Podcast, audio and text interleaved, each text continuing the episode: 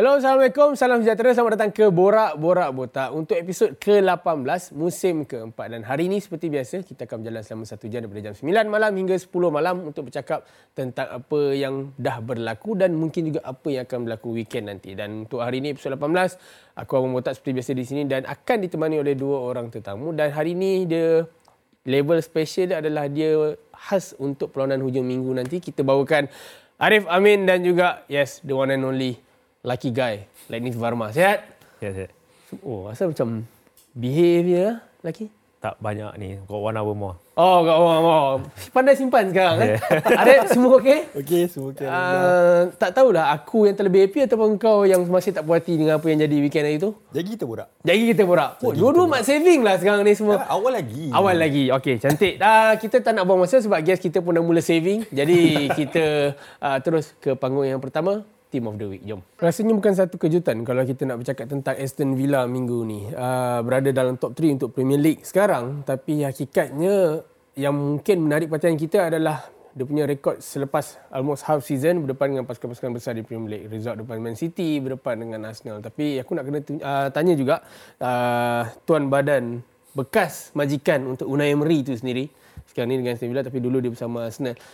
Laki, kau nampak any similarity sekarang ni kira first debut full uh, full debut lah yeah. uh, Emery dengan uh, Aston Villa. Ada any similarity waktu dia dekat Arsenal dulu? I think sebab masa dia masuk Arsenal tu hmm. adalah masa yang tak sesuai. Masa wrong timing. Maksudnya? So sebab one thing dia came after Wenger. Oh, okay. okay. So expectation tu memang tinggi. So nak kata uh, let's say Emery masuk sekarang hmm. after let's say after few managers maybe ada, mungkin boleh buat perubahan. Ada What, space lagi. Ada space lagi. Okay. Sebab dia masuk Wenger and orang tahulah sebab zaman uh, akhir zaman uh, Wenger tu considered zaman yang kucang kacir. Menuju ke zaman gelap. Yes. Okay. Bukan menuju lah. Memang zaman gelap oh, sikit memang lah. zaman gelap. okay. Nampak lah sinar-sinar sikit lah. so, okay. so masa Emir masuk, dia buat banyak changes yang menadak. Mm. So dia tukarkan uh, dia punya staff, mm. uh, change the dia punya uh, scouts ke dia punya ni. So banyak sistem yang yang baru untuk pasukan yang dah lama ada dia punya asas dia dah. Okay. The Wenger. Consider the Wenger asas. Hmm. Lepas tu nampak Emery, one, one thing bahasa dia. Okay. English semua orang tahu uh, bahasa dia, komunikasi dia dengan pemain-pemain di di klub masa tu tak tak memberangsangkan. Termasuk ada dua girlfriend yang orang kecoh itu waktu dekat Itu off pitch lah. itu. Dia kan masa benda pesannya juga. Tak, tak, tak adalah. Tanya. Tak, dia nak belajar bahasa Inggeris maybe. Ah. So, Sebab ini dia sebut evening tau. Bukannya yeah. evening lagi. Okay, tak teruskan. so, I think uh, tapi masa masuk Villa ni, dia dapat satu kelab yang dapat proper support. Okay. I I think I admit masa dekat Arsenal dia tak dapat the proper support from the club as well. Sebab club Arsenal club yang besar yang mempunyai banyak uh, politik kat dalam politik okay. alaman masa tu masih ada banyak uh, individu yang pegang political uh, kepentingan politik ada kepentingan masing-masing. ya, ya, juga okay. so dekat uh, Villa ni satu club yang dia dapat bentuk satu asas dengan dia punya technical director dengan punya director which is your Monchi semua. Okay dapatkan dia punya proper dia ada proper team dah sekarang. Okay. It's a three team now sekarang. Okay. Three man team. And kalau nampak Villa ni dia seperti klub-klub terdahulu yang dia ada. Sevilla, Villarreal. Oh, okay. Exactly. The, the, the, the thing. So, structure dia yang structure dia. Okay. Sebab dia kena ada structure dia, kena ada bubble dia. Okay. Dia tak boleh pergi ke klub yang macam PSG. Kenapa PSG gagal? Sebab it's a different structure. And dia kena ikut je sebenarnya. Ah, dia kena ikut. Okay. Dekat sini, dia ada team dia dia boleh bentuk okey aku nak player ni Munci akan bagi tahu okey this is your players target ni this is your selection okey jadi tak payah pening-pening nak Faham? jaga ni ke okay. ni ke so sebab tu kat Villa ni dapat pemain-pemain yang mengikut dia punya keperluan tactical dia and this is what you get lah tapi tapi bercakap soal Unai Emery dan juga Aston Villa aku rasa kita majority mungkin ada yang tak tapi majority kita surprise dengan dia punya achievement so far hmm, hmm. dalam Premier League. Masih season masih panjang tapi ialah macam aku cakap tadi result lawan Arsenal, lawan Man City, big game lah senang cakap.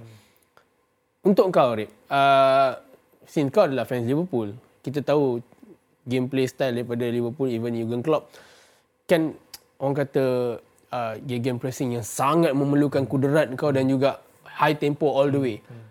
Tapi bila kau tengok game approach daripada Emery, Emery yang orang kenal bukan pattern tu eh. Mm-hmm. Di Villarreal, uh, di Sevilla, tapi still get the result. Mm.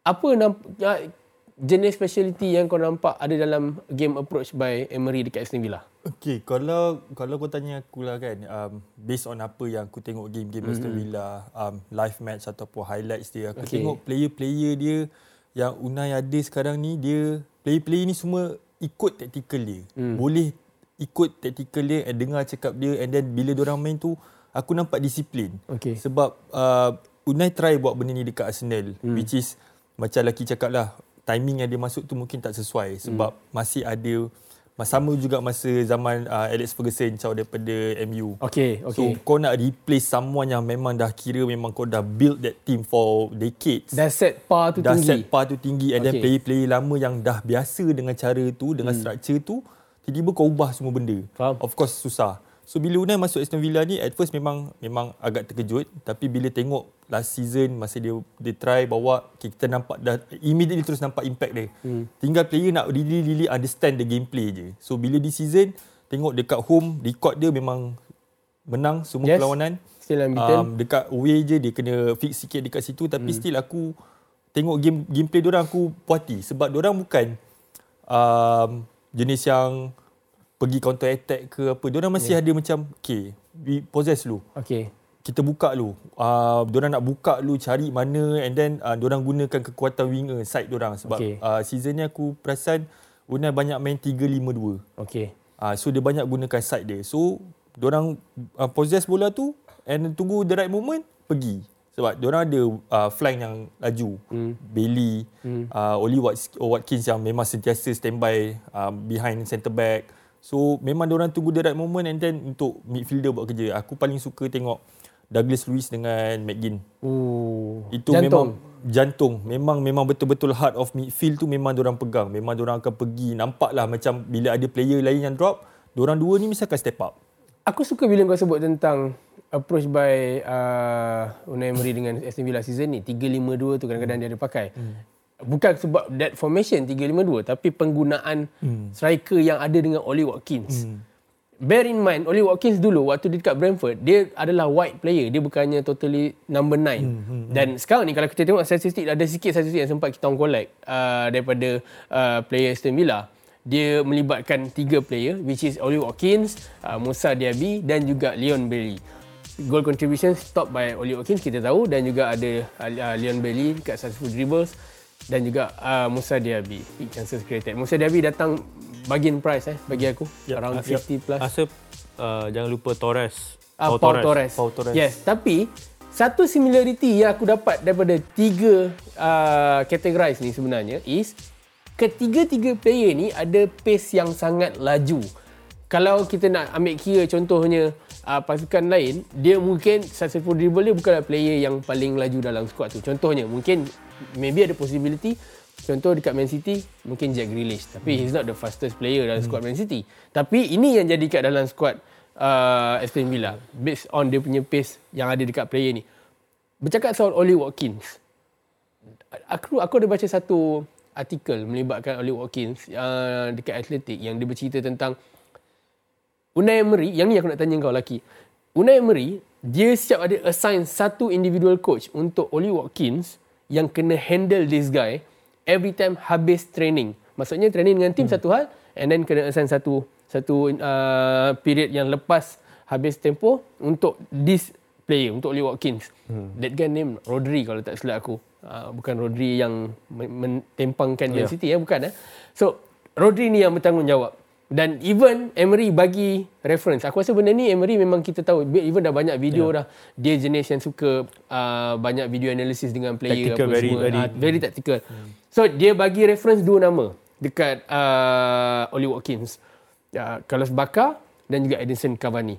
Tapi waktu Emery dekat Arsenal, ada tak mana-mana player yang dia gunakan same approach untuk dia dapatkan the best out of them. Contohnya maybe dekat Aubameyang ke dekat Ozil ke contoh. The, the, yang okay sebab tu lah kata masa tu the time tak sesuai sebab Ozil tu when I think the signing contract issues. Yeah.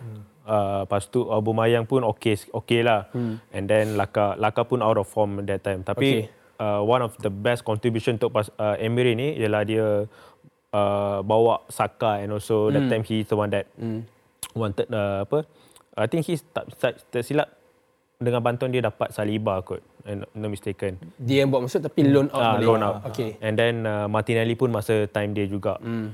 so I mean tengok career uh, management dia sebelum ni kita tahu dia some someone that's very particular with certain players. Mm, mm. like you mentioned Carlos Bacca tu. Mm. kita tahu Carlos Bacca dia macam mana?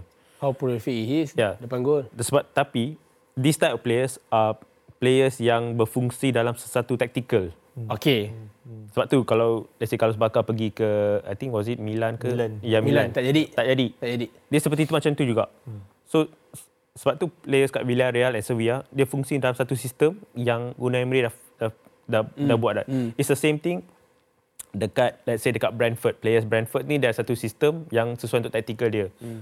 Uh, dekat Brighton juga sama. Sebab tu you letak campak dia kat Chelsea ke or United ke it's a very different approach. Mm. Players tu tak akan perform sebab that, that's the thing. So in term of coaching individual players uh, I rasa tak begitu obvious sangat ke Arsenal lah. Mm-hmm. I think sebab that whole season and the first season and then the half season Okay. was a bit chaos, chaotic a bit lah.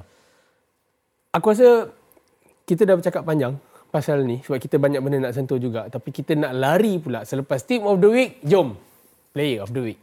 Ada setengah pemain bola sepak yang dia bermula daripada youth career dengan skuad muda dengan uh, pergi ke mungkin bawah 21 bawah 23 dan terus pergi ke sini tapi bukan untuk segregasi yang bermula di Perancis lahir di Perancis tapi akhirnya memilih Guinea sebagai pasukan kebangsaan. Tapi yang menarik perhatian, perhatian kita bukan pasal pasukan kebangsaan dia tapi in fact scoring uh, statistik dia di season. Kita tak nak buang masa kita nak terus tengok uh, kenapa kita bercakap uh, tentang uh, segregasi.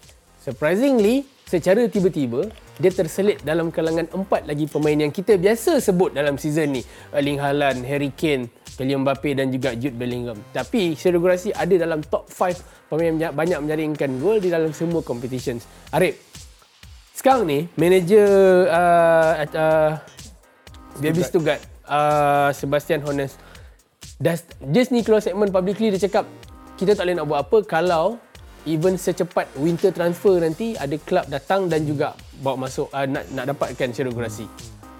Sebab kita tahu di Bundesliga mungkin sebelum ni pressure tak banyak. Ada kata yang uh, ada ada pasukan yang kata mungkin pasukan macam Chelsea, hmm. even macam Man United, hmm. Man United semua player asal available je akan dikaitkan. Kita ambil konteks besar Premier League. Bercakap soal segregasi dengan umur dia yang aku anggap untuk seorang striker umur 27, 26, 27 dah start nak matang eh. Hmm, dah peak. Tapi dia dah ready ke belum untuk pergi ke Premier League? Contohnya. Pada pendapat aku lah, kalau tengok kalau kita based on numbers dengan stats tu, Okay. semua orang akan cakap, okay, dia dah ready. Tapi player jenis macam ni, hmm.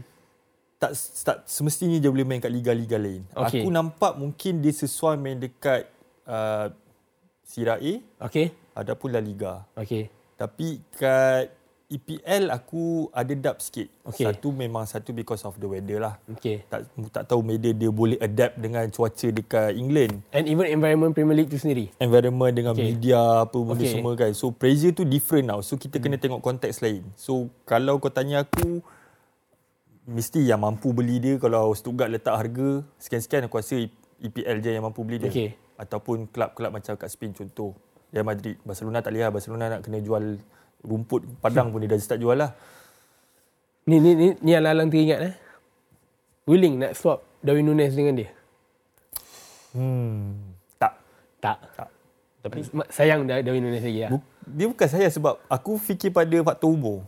Ah, sebab Nunes muda lagi. Dia muda lagi and okay. then macam uh, Pep Landers cakap and then Klopp pun cakap Darwin ni dia memang raw talent tau. Okay. So aku rasa perlu bagi dia lagi satu season at least. At least. At least lagi satu season tengok macam mana sebab sekarang ni dia tengah form dia tengah drop sikit. Okay. Uh, tapi nampak contribution dia still dia dia punya positioning tu masih ada okay. cuma finishing dia dia kena setting sikit. Kau lelaki cakap pasal Gurasi ni sebab Sebab Gurasi ni, uh, okay. dia ada minimum release clause Okay. yang rendah. Okay. Uh, I think, if not mistaken, 17 pounds ke 17 euros, I'm not sure. Okay. Either one. So uh, berbalik kepada uh, Arif yang Arif ya yeah, hmm. cakap tentang uh, demi kesesuaian. I think the one thing is season ni is considered too early lah. Okay. Masih tapi dia dah setahun lebih tau. Last tapi season dia loan yes, dekat Stuttgart. Tapi dia okay, you want to kalau nak main kat Premier League is not easy thing. Kita tahu okay. banyak banyak striker-striker yang datang ke Premier League daripada liga-liga lain especially daripada Bundesliga gagal. Hmm. Ada yang mungkin ada setengah moment seperti your Cisse and your apa Cisse yang masuk kat Newcastle dulu. Okay. Papi Cisse. Ya, Papi okay. tu. Dia dapat moment lepas tu tenggelam. Hmm. So banyak play-play macam tu. So kalau tengok gol-gol cara gol dia and cara penggerakan dia semua, hmm. saya rasa dekat Premier League mungkin suka sebab banyak pem, dekat banyak klub di di Premier League ni dia main suka main low block and hmm. properly tactical hmm. to line defense sometimes. Tapi maybe yang seperti ini Bundesliga yes. Rasa dia kena stay lagi setahun lah. Hmm. Bagi the full season. And dia banyak rumours yang dia akan pergi ke Milan juga. Milan pun nak nak trigger okay. dia punya release clause. Uh, that's one thing lah. So, kesesuaian dekat Premier League rasa tak ready lagi. Sebab aku tanya soalan tu. Sebab uh, kalau kalau aku untuk jawab soalan yang aku buat tadi, yang aku bagi kat korang tadi is, aku lagi nak tengok dia stay. Tapi bukan bukan sebab baru lagi tau. Tapi aku tak rasa dia boleh menjadi hari ni yes dia by individual scoring goals banyak. Hmm. Tapi aku tak rasa benda tu datang from technically individual. Hmm. Hmm. Benda tu hasil daripada kita tahu Stuttgart ni maybe dia bukan one particular player. Cuma hmm. dia adalah finisher dekat depan. That's why dia hmm. yang finish the, the the the the movement and then scoring the goals maybe dia boleh jadi contoh ah, macam kalau 20 tahun lepas contohnya. Player macam aku bagi contoh Hendrik Larsson. Hmm. Longevity career yang elok. Hmm. Kau pergi mana-mana team kau matang tapi kau bukanlah player yang kau pergi team tu kau jadi kau orang akan rely kat kau 100%. No. Hmm, hmm. So beban tu tak sampai kat kau. Macam sekarang aku rasa again balik pada mungkin faktor Bundesliga juga.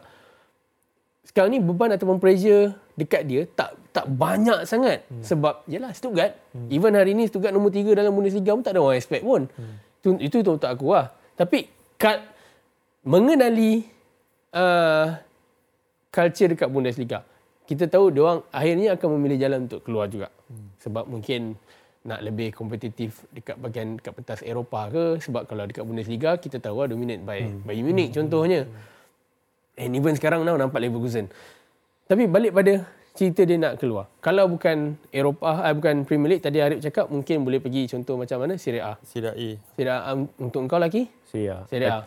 Dan dia, kau rasa yang tadi sebut Milan tu possible lah? Possible. Uh, sebab Milan pun I think uh, tengah tengok pada striker sebab striker dia semua dah dah kuda tua dah banyak ni. Okay. Uh, so I think dia lihat pada option yang sebab minimum release clause rendah. Hmm. Maybe dia kata okay, you know what? Kita ambil risk lah. 17 kalau ni burn-burn lah. Hmm. Tapi risk free, free lah. Hmm. maybe January ada satu chance untuk pasukan-pasukan ni akan tengok. Sebab kalau masuk Premier League, dia kena tengok pada cara team main juga seperti yeah. yang katakan. Uh, just because pemain is talented tak hmm. semestinya uh, dia seorang yang boleh pergi ke mana-mana liga. Yeah. Dia depend juga klub mana yang pergi. Banyak pemain yang talented pergi ke klub yang salah dan akhirnya tenggelam. Kita tahu contoh pemain-pemain daripada Bundesliga ke uh, Inggeris yang kita tahu like proper talented like Sancho he needs a proper system. Hmm. Like I mentioned untuk Villa juga. So kalau tengok pasukan Stuttgart ni dekat Bundesliga dia top 3, top 4 dalam pass completion, hmm. uh, dalam shots uh, on target hmm. per 90, uh, touches in the penalty box. So that means gue rasa tengah dapatkan bola ke kaki dia. He's hmm. receiving, hmm. hmm. a proper receiving player. Tapi let's say kat Premier League, do you expect a striker to dapat bola seperti yang didapat dekat Stuttgart? Hmm. Itu question mark dia. And maybe untuk tutup cerita ni aku rasa kalau dia nak pergi Premier League juga let's say dia ada dia punya keinginan nak pergi Premier League juga bukan those big six clubs. Uh, okay. Lihat based on the club the club numbers and dia punya stats ni. Hmm. Club yang paling susah macam Villa. Okay. The one that that release your your strikers hmm. yeah, yeah, yeah. by by high lines Betul. or what. Your Villa. Even Newcastle pun rasa boleh. Yep. Boleh? Newcastle. Uh, aku rasa lagi satu pun maybe Spurs. Spurs. I think maybe. Spurs ah uh, Spurs pun boleh sebab Spurs juga main yang release players. Hmm. It's not uh, tapi sebenarnya yang terbaik untuk dia aku rasa kau duduk je lah Bundesliga dulu. Sebab kau pun umur dah 26 27. Asalkan jangan pergi the ikut seorang lagi lah Dortmund tak team yang pergi Dortmund ke salah. Ada personal issue eh? Kasihan lah. Alright, kita dah tutup cerita dan kita nak berehat sekejap sebab lepas ni kita nak menjengah ke ah kali ni betul-betul Bundesliga. Yang ke mana-mana kita jumpa lepas ni.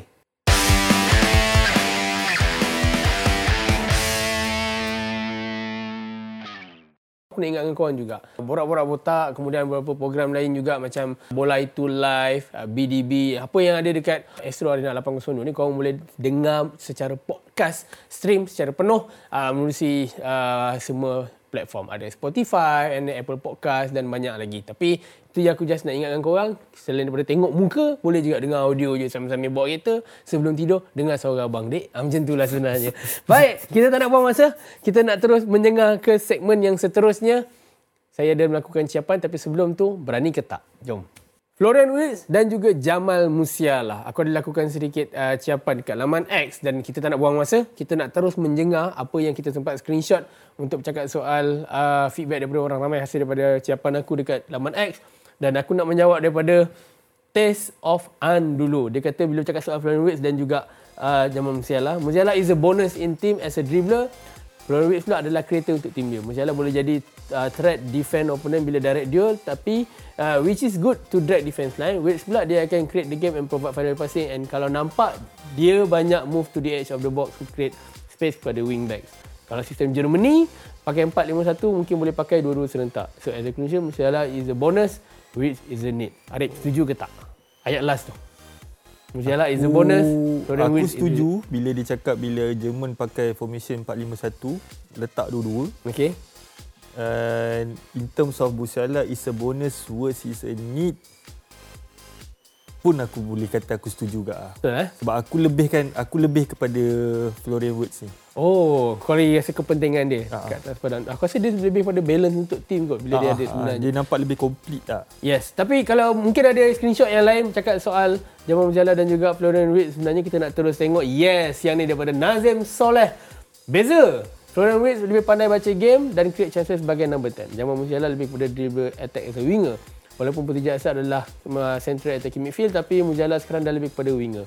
Jadi mereka berdua boleh bekerjasama sekali lagi atas padang, eh sekali atas padang, nafas baru untuk Jerman. Dan untuk last kali Hadif Daniel X, Musiala slightly better kalau buat dribble and ball retention. Tapi untuk provide creativity dalam team, lebih kepada Wirtz. Menarik untuk tengok macam mana Nagelsmann nak suitkan dua player ni dalam skuad Euro 2024. Secara jujur, laki, aku macam rasa Julian Nagelsmann akan ada masalah untuk letakkan kedua-dua pemain ini di atas padang in one time. Aku tak tahu kau punya pendapat. Fuh. If you want to play nak dua style play ni, I think ha. only one formation je lah Christmas tree lah. My Christmas tree. Yes. Yang I think dia duduk belakang. Yes, dua orang. Fukruk. Yes. Okay. I think which I think boleh provide lebih banyak creativity dan chances untuk striker yang rasa the problem with striker dekat Jerman uh, the past few international uh, fixtures is the option to get ball. Mm. Yang sometimes mm. people tahu lawan Jerman ni dia adalah satu team yang very technical, very mm. very tactical uh, team. So kalau kita nak lihat uh, Florian ni, aku aku tak tahu aku macam cara dia the whole setup ni macam Grealish pun ada style okay. talking okay. pendek. Hmm. Style dia gerak at times reminds me of a young Mesut Ozil hmm. uh, dekat Schalke hmm. and also Werder Bremen time. At times juga dia style dia macam Kai Havertz. Okay. And the early Ben Leverkusen punya uh, okay. version of okay. Kai Havertz. So different compared to Musiala. Musiala is very very flat macam hmm. entertaining entertaining footballer. Okay, betul oh, wow macam skill dia the way he move into hmm. spaces tapi Ron Wicks ni macam satu yang fulcrum utama dalam pasukan Leverkusen sekarang mm. Mm. like yang dikatakan lah number 10 a proper number 10 that okay. that that binds everything together mm.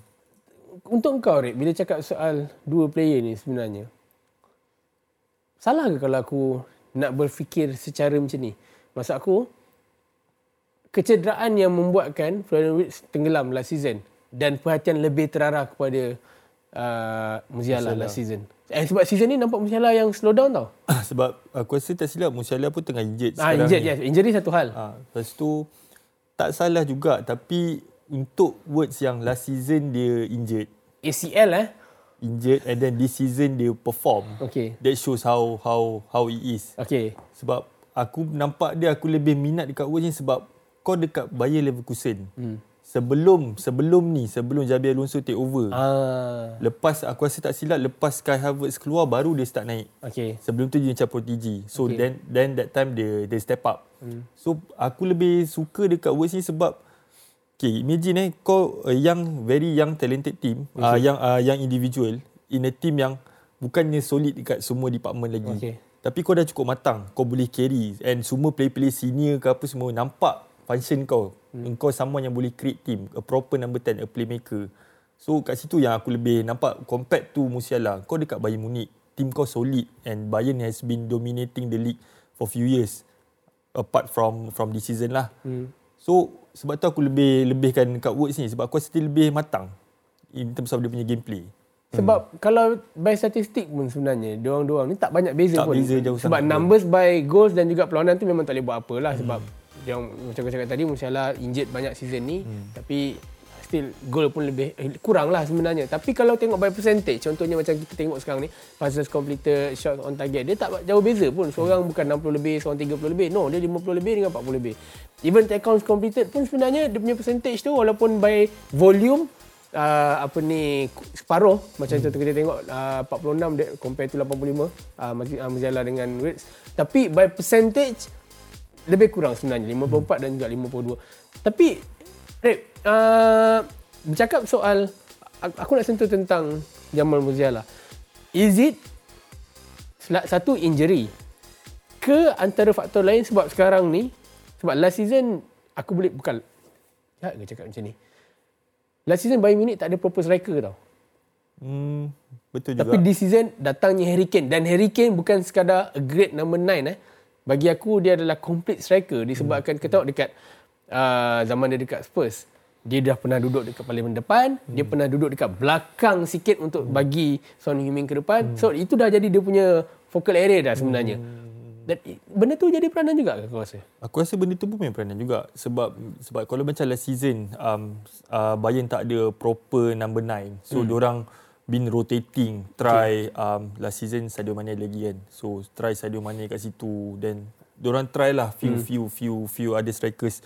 So kat situ je Musiala ni nak dapatkan um, persefahaman tu pun susah. Hmm. So sama ada dia kena buat sendiri ataupun dia cari cara lain. Tapi di season sebab dia dah tahu okey depan aku dah tahu dah siapa number 9 aku, siapa top striker aku. Hmm. Aku kat belakang dia aku tinggal cari cari space and then dia akan cari ruang untuk dia lari. And sebab, then uh, deliver the ball. Sebab I think laki maybe boleh sambung benda ni. I think sebab contohlah eh contoh to, to make it lagi senang nampak dia punya senario. Problem sama mungkin mungkin lah akan dihadapi oleh Jude Bellingham once seorang proper number 9 masuk ke Real Madrid. Hmm. Very hard to say lah. Uh, ha. Walaupun aku tahu sekarang ni dia buat banyak benda yang tak masuk akal Jude Bellingham. tapi point aku kat sini is, sekarang ni dia lebih free untuk buat apa yang dia nak. Dan Jamal Musiala dapat that freedom last season.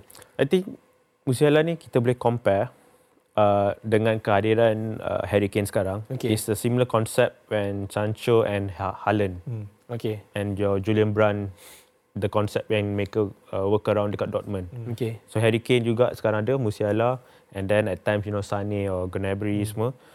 It works in a proper system yang players dekat depan tu bukan player yang static. It's hmm. a hmm.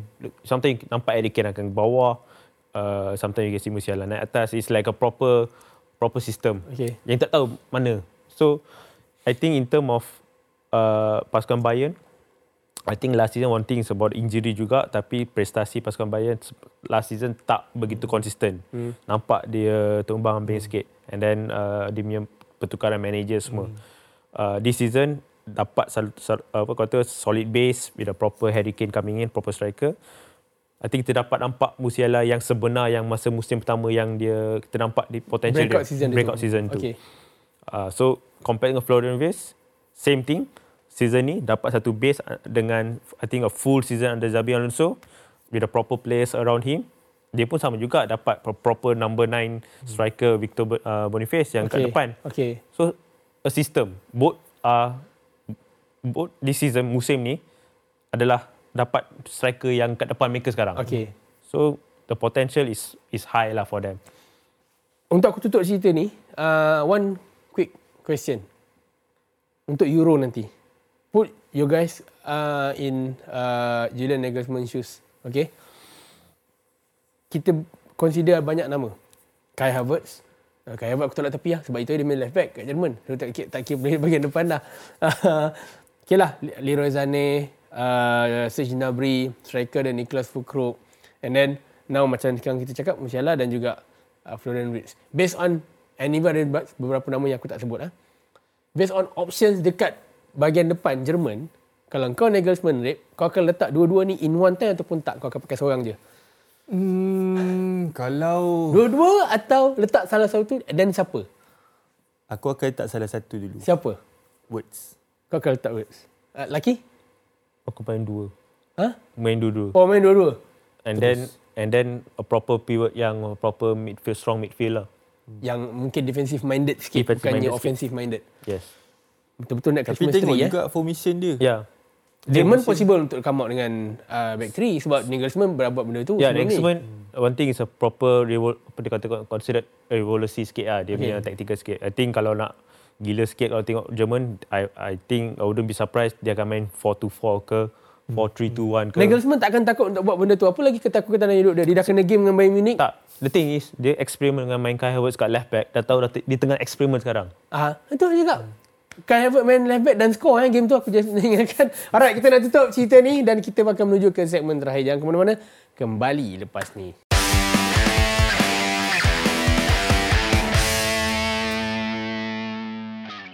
Baik, untuk minggu ni kita nak terus pergi ke game of the week. Jom.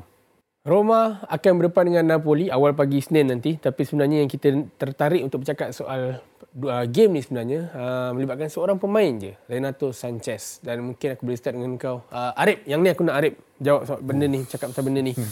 Renato Sanchez, member loan daripada PSG.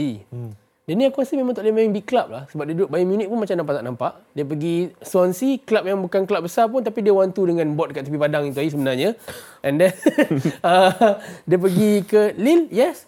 Hidup dia aman. Lille kan? Lille ke mana? Ah, Lille kan? Hidup dia aman. Dia menang Liga. Pergi PSG, tak ada apa. Pergi loan, uh, pergi ke Roma. Dalam keadaan kena loan tu, hari tu game lawan Bologna kalah. Kalah tu tak kisahlah. It's a game lah. Tapi member masuk as a uh, sub player. Tak, sam- tak sampai 20 minit, keluar balik. Mourinho bawa keluar balik. Dan Mourinho cakap, bila orang tanya pasal dia is, Renato Sanchez memberikan, menambahkan volume uh, dalam uh, pasukan. Menambahkan uh, workload dalam pasukan. Tapi mengurangkan intensity. Kau rasa benda tu satu kritikan tak sebenarnya untuk Renato Sanchez? Sebab aku rasa yes. Dia in a way dia dia bagi gak lah sebenarnya. Tapi dia macam dia puji dulu standard. Okay. Dia puji dulu, hujung-hujung dia dia bagi cakap hmm. intensity tu kurang sebab hmm. um, yes aku rasa game Renato Sanchez ni dia dia bukan jenis player yang okay, contoh let's say aku ambil contoh eh kalau dia kat Liverpool Okay. tak jadi. Sebab dia dia tak boleh pergi yang pressing sebab bila dia pressing pressing pressing dia nak drop back ke apa semua dia tak tahu maybe in terms of stamina Hmm, hmm, atau ya. apa-apa tapi mungkin style of play dia tak tak sama. Dia aku rasa ever since dia menang yang player award tu Golden Boy. Goda ah golden ball tu dia goes down. Tapi memang ramai player uh, Mungkin body kot siapa Nah, yalah menang tu. dapat dapat dapat golden ball ataupun dapat anugerah yang awal-awal ni judanya melingkup. Ramai je. Kalau macam contoh aku dalam konteks MU pun Anderson pun pernah menang award waktu zaman youth player. Dia sebab dia suka makan cheeseburger. Tapi put perspektif Anderson part of the winning team lah. Ah, dia tak nampak sangat dia teruk. Ah, just that end of his career apa masa end of his last season dekat United baru nampak sangat lah. Hmm. Tapi Sanchez ni like what you said lah daripada Benfica ke Bayern dan Bayern dia pergi loan kat Swansea and then Swansea lepas tu lepas Bayern loan pergi Lille. Hmm. A proper stable environment untuk dia. Hmm. Lepas tu dia gatal pula pergi PSG. Sebab kat Lille tu memang dah recover dah Yes. dia. Hmm. Nampak okay, everyone thought okay, Renato Sanchez is back. Hmm. Main untuk Euros juga. Hmm. Tapi masuk dekat PSG, expectation juga tinggi. Hmm. Gagal. Lepas tu uh, lepas tu loan balik ke Roma. Tapi tu lah. I think dia macam ada banyak potential juga. I aku rasa aku aku rasa dia salah calculate lah. Dia uh, dia antara pemain yang talented tapi salah club. Ah, tu aku cakap. Uh. Dia aku cakap salah calculate. Dia ingat Roma sebab Roma is a heritage club, club yang penuh dengan history. Tapi dia ingat Roma tu mungkin sama level dengan Lille. Padahal hmm. level lain. Roma hmm. tu punya history terlalu besar kalau nak compare hmm. dengan Lille.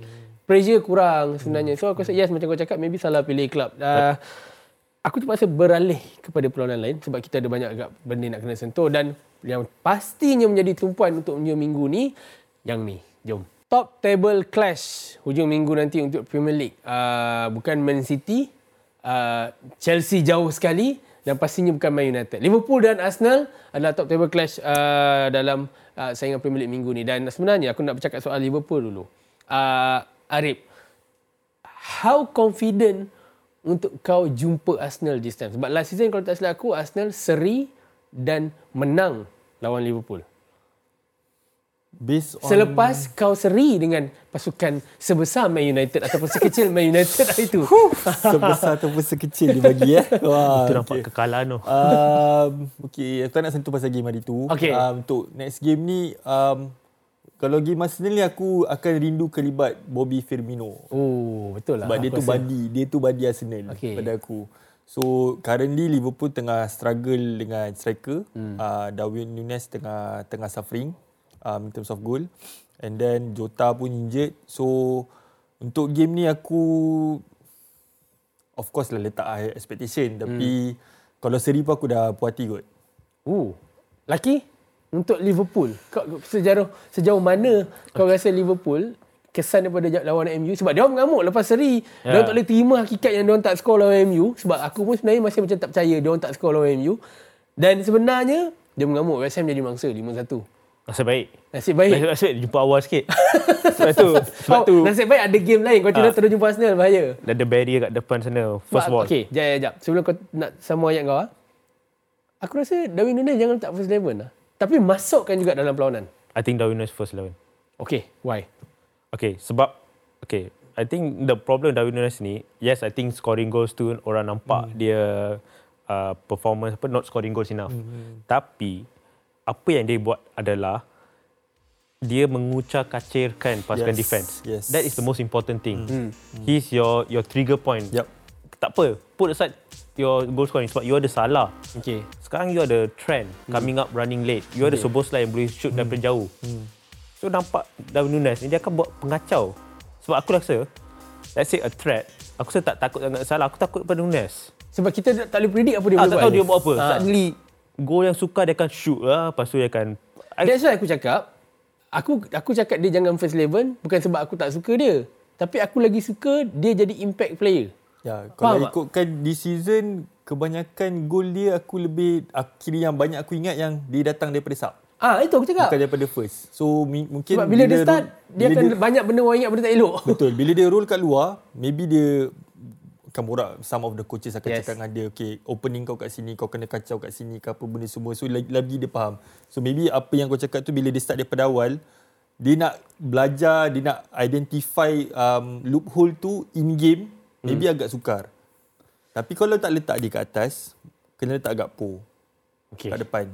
Gakpo pun aku rasa ada option yang sesuai juga untuk maybe kalau game ni kalau aku ikut based on cadangan kau kalau aku aku jadi Klopp aku letak Gakpo dulu kiri Diaz. Siapa midfield pilihan kau untuk Liverpool? Tiga orang.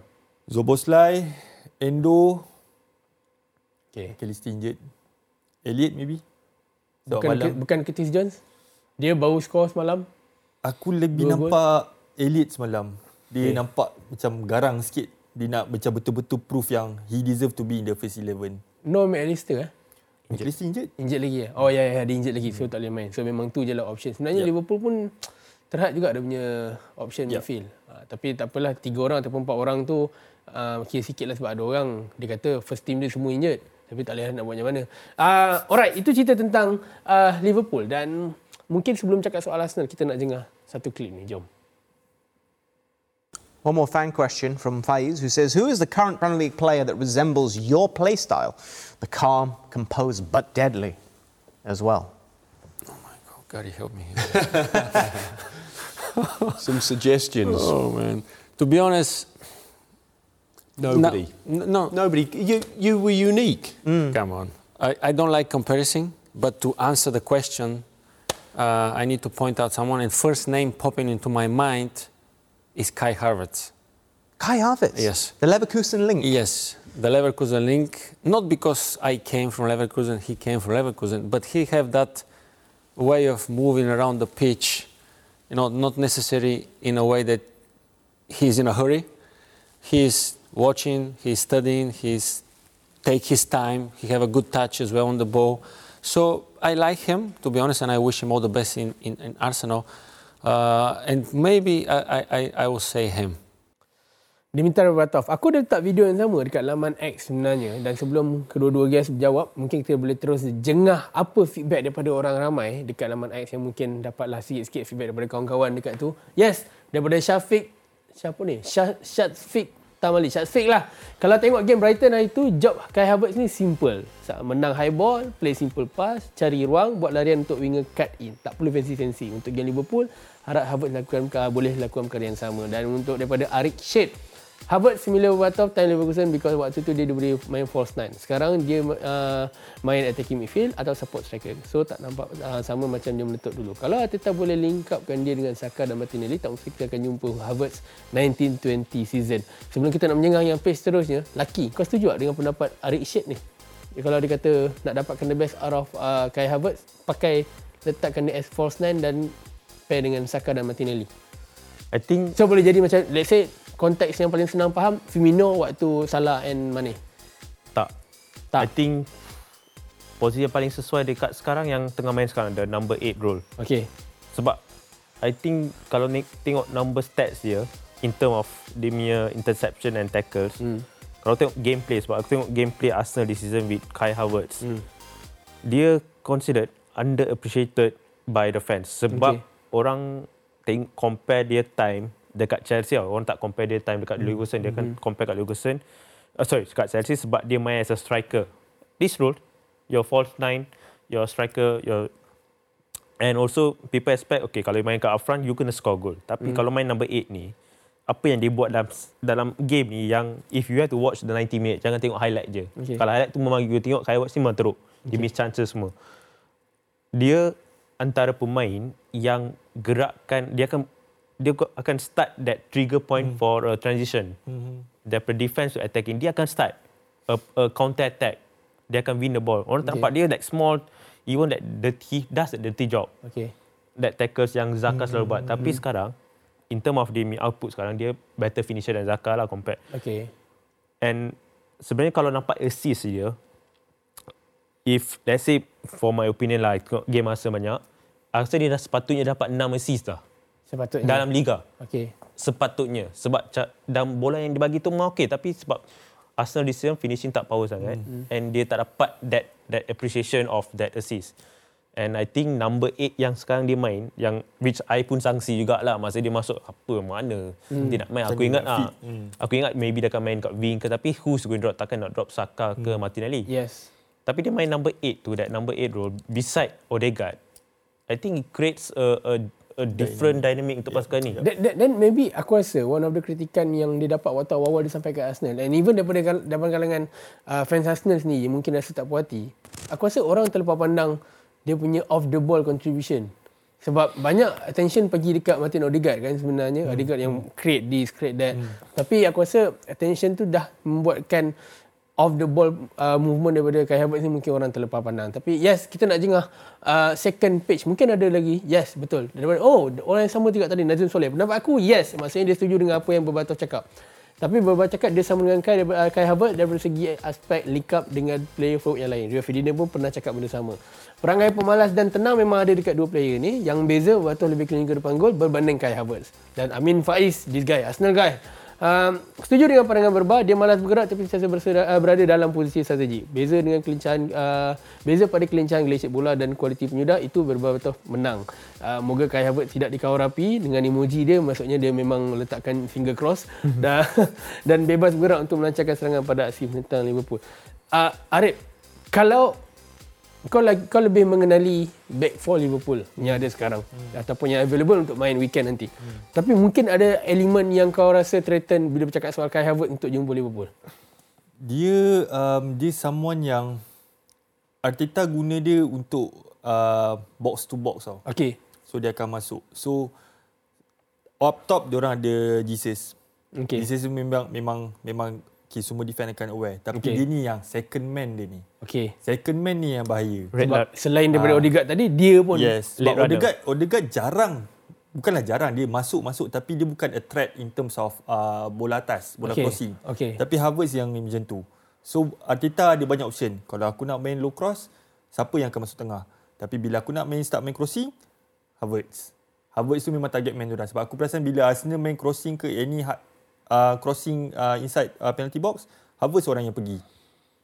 Sebab nak tambah pasal Berba, Berbatov ni sebab I think uh, masa kita buat the show Premier League masa ni mm. kita buat discussion about Kai Havertz juga sebab masa when we were talking about it at the same time Kai Havertz score Okay. masa tu dekat studio and dia kata Kai Havertz ni sebab the the way penampilan dia as very tenang macam laid back macam relax orang macam tak kisah sangat sebenarnya dia dia tengah baca the game Ah, he's actually okay. like he said sebab Berba ni uh, when you speak to Berba he likes players that has football brains football Okay. IQ and dia kata Kai Havertz is one of the players that is that tapi sebabkan the numbers on the paper orang nampak dia as a pemain yang Yeah, yang betul.